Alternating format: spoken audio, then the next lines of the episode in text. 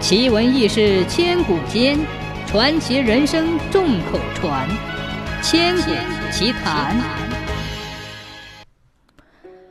相传春秋战国时代，晋献公的妃子骊姬，为了让自己的儿子奚齐继位，就设计毒害了太子申生。申生的弟弟重耳为了躲避祸害，流亡出走。在流亡期间，重耳受尽了屈辱。原来跟他一道出奔的臣子，大多陆陆续续的各奔出路去了，只剩下少数几个忠心耿耿的人一直追随着他。其中一个人叫介子推。有一次，重耳饿晕了过去，介子推为了救重耳，从自己腿上割下了一块肉，用火烤熟了就给重耳吃。十九年后，重耳回国做了君主，就是著名的春秋五霸之一晋文公。晋文公执政之后，对那些和他同甘共苦的臣子大加赞赏，唯独忘了介子推。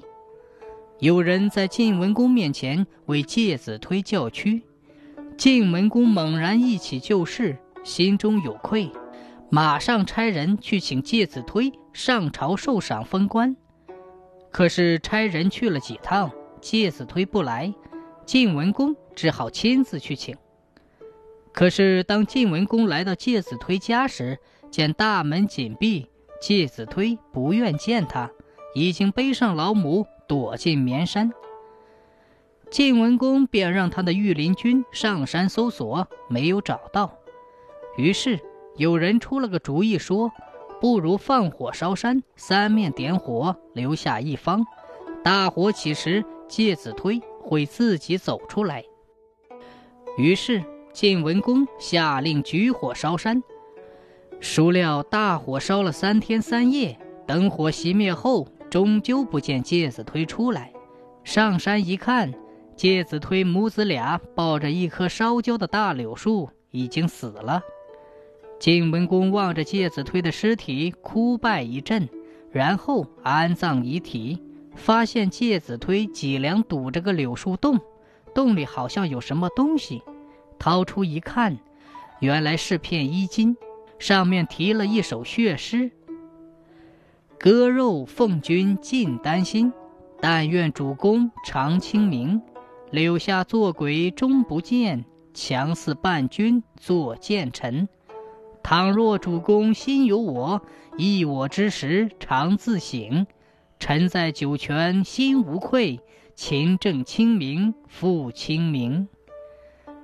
晋文公将血书藏于袖中，然后把介子推和他母亲分别安葬在那棵烧焦的大柳树下。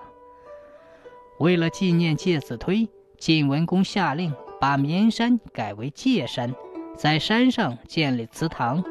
并把放火烧山的这一天定为寒食节，晓谕全国。每年这天禁忌烟火，只吃寒食。